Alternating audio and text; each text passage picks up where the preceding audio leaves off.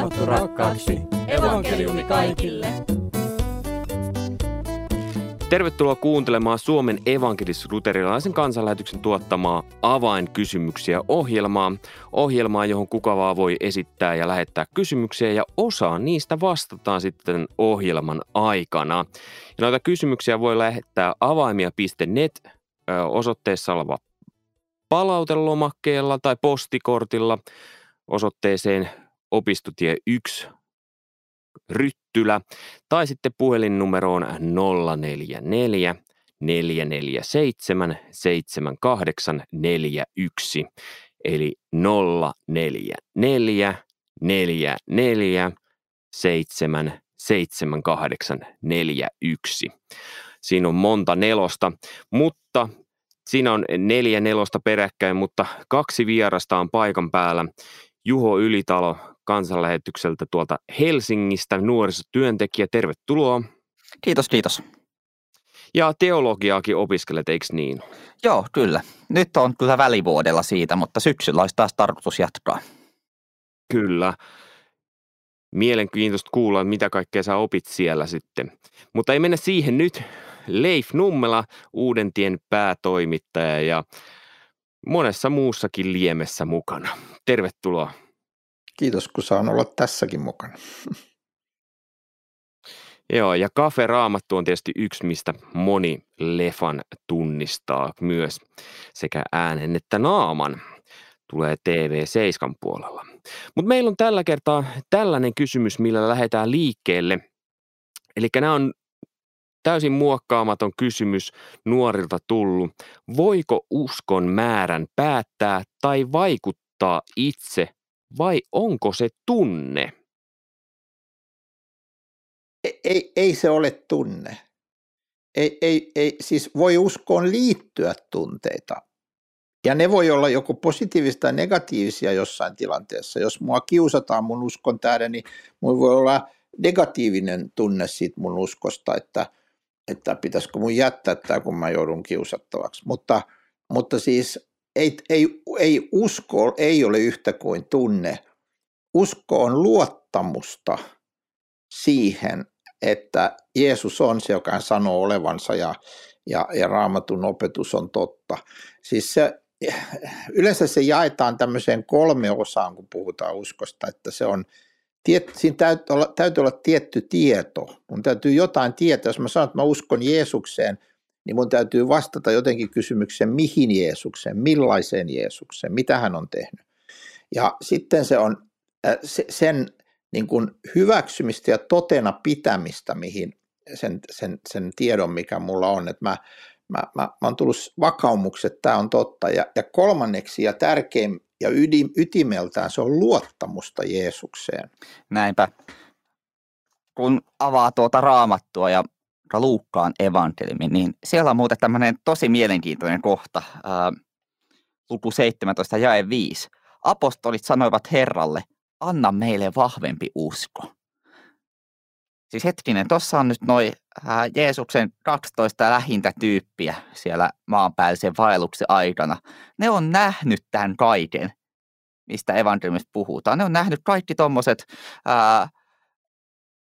sairaiden parantamiset ja ruokkimisihmeet ja muut. Sitten yhtäkkiä he sanovat, että Herra, anna meille vahvempi usko. Ää, toi on mun mielestä kyllä aika lohdullista. Tai sitten jos mietitään vaikka Tuomasta, yksi näistä opetuslapsista. Ää, ylösnoussut Jeesus oli ilmestynyt kaikille muille. Ää, Tuomas ei vaan sattunut olemaan silloin paikalla, oli jossain muualla asioilla. Ää, raamattu ei kerro missä. Mutta sitten kun kaikki muut siitä porukasta kertovat, että hei muuten Jeesus elää, me ollaan nähty hänet itse, niin Tuomas ei usko. Hän sanoi, että ää, minä uskon vasta siinä kohtaa, kun näen ää, naulan jäljet hänen kädessään. Sitten ää, vähän myöhemmin Jeesus ilmestyy Tuomakselle ja se on mun mielestä kyllä yksi Johanneksen evankeliumin kauneimmista kohdista. On, on, se on hieno kohta. Hei, jos me ajatellaan tätä kysymyksen alkuosaa, voiko uskon määrän päättää tai vaikuttaa itse, niin mikähän siinä on niin kuin se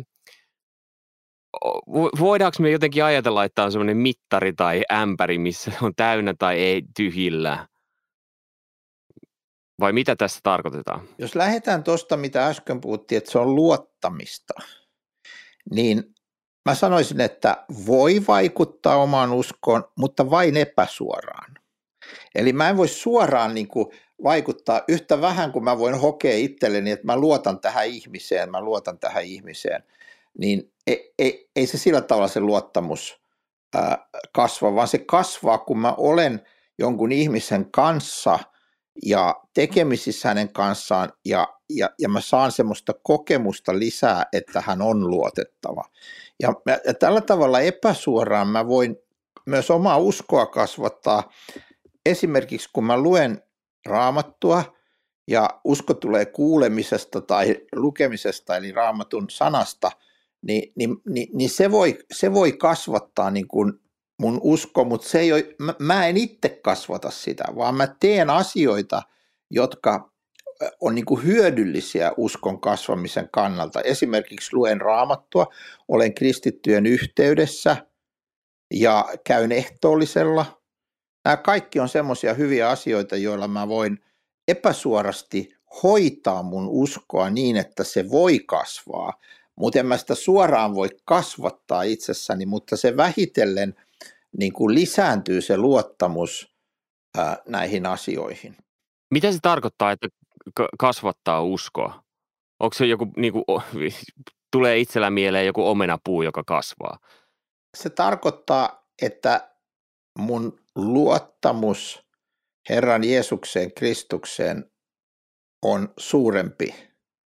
Sitä, se kasvaa. Siis niin kun, jos ajattelet jotain niin kun ihmistä, jota sä et tunne ollenkaan, ja sitten sä tutustut siihen, niin sulla on joku ehkä joku ajatus tai joku, mutta sanotaan, että se on niin tuntematon, että sulla ei ole mitään ennakkoasennetta, sä et tiedä mitään sen taustasta ja muista, niin sun täytyy alkaa niin kuin keskustelemaan sen kanssa, ja sitten jos te satutte samalle työpaikalle, teette vuosia töitä yhdessä, niin silloin, silloin se, se voi kasvaa se, että sä oot kolmen vuoden päästä sanoa, että se on tosi luotettava tyyppi ja, ja tota noin, niin ja, ja se on hieno ihminen, se on ystävällinen ja niin kuin sulle on syntynyt luottamusta häneen. Sitten se luottamus voidaan pettää. Hän voi tehdä jotakin, että sä sanot, että mä en pysty enää luottamaan suhun. Ja tästä samasta on kysymys tietysti avioliitossa myöskin. Ja samasta on tietyssä mielessä kysymys uskon asiassa, että mä, jos en mä ollenkaan tiedä mitään Jeesuksesta, mun täytyy saada kuulla hänestä. Sitten mulla syntyy luottamus siihen, mitä mä kuulen. Sitten jos mä luotan hänen ja elän hänen yhteydessään ja käytän noita välineitä, mitä äsken kuultiin, niin, niin, niin silloin se voi niin kuin syvetä se mun, mun luottamus ja mun, mun, mun ilo hänestä, mun ymmärrys hänestä, mun luottamus häneen.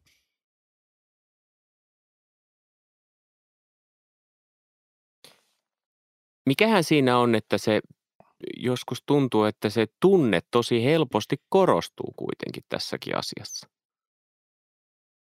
Mm, yksi syy voi olla se, että tämä aika on niin tunnekeskeinen. Niin ja ehkä toinen syy se, että me ihmiset ollaan tuntevia olentoja. Jumala on luonut meille tunteet. Ää, joo, Efesoiskirjassa toisessa luvussa, ehkä mun lemppärikohtia raamatossa, ää, tiivistetään tämäkin asia tosi hyvin, että armosta Jumala on teidät pelastanut antamalla teille uskon. Ää, usko siis loppujen lopuksi on jotain sellaista, joka ei ole meistä lähtöisin, vaan se on Jumalan lahja meille niin kuin kaikki muukin. Tosi hyvä Juho, kun toit tämän asian, ettei se ole pelkästään sitä salilla käymistä. Leif.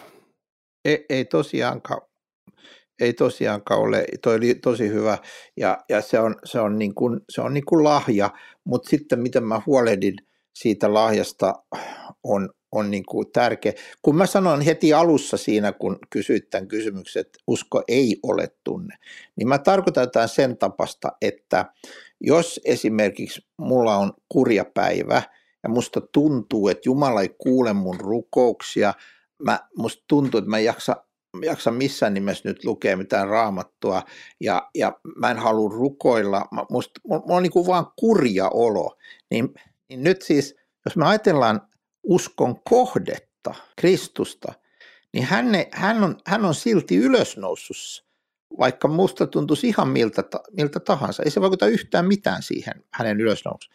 Jumalan olemassaoloon se ei vaikuta yhtään mitään, miltä musta tuntuu. Ei aurinkokaan rupea paistamaan sen mukaan, kuin miltä musta tuntuu. Se paista tai ei paista. Se on siellä. Ja raamattu ei muutu sen mukaan, miltä musta tuntuu. Ei yhtään mihinkään. Sieltä ei lähde yhtään jaetta pois, joka musta tuntuu ei kivalta tai inhottavalta, eikä tule yhtään lisää. Eli siis mä yritän sanoa, että, että se usko on objektiivinen tosi, usko uskoo johonkin, mikä on objektiivisesti totta. Sitten, sitten niin kuin se, se luottamus, mistä mä puhun, niin se voi, se voi niin kuin kasvaa, syvetä näin, mutta ei se uskon kohdetteeseen, ei tunteet vaikuta yhtään mitään.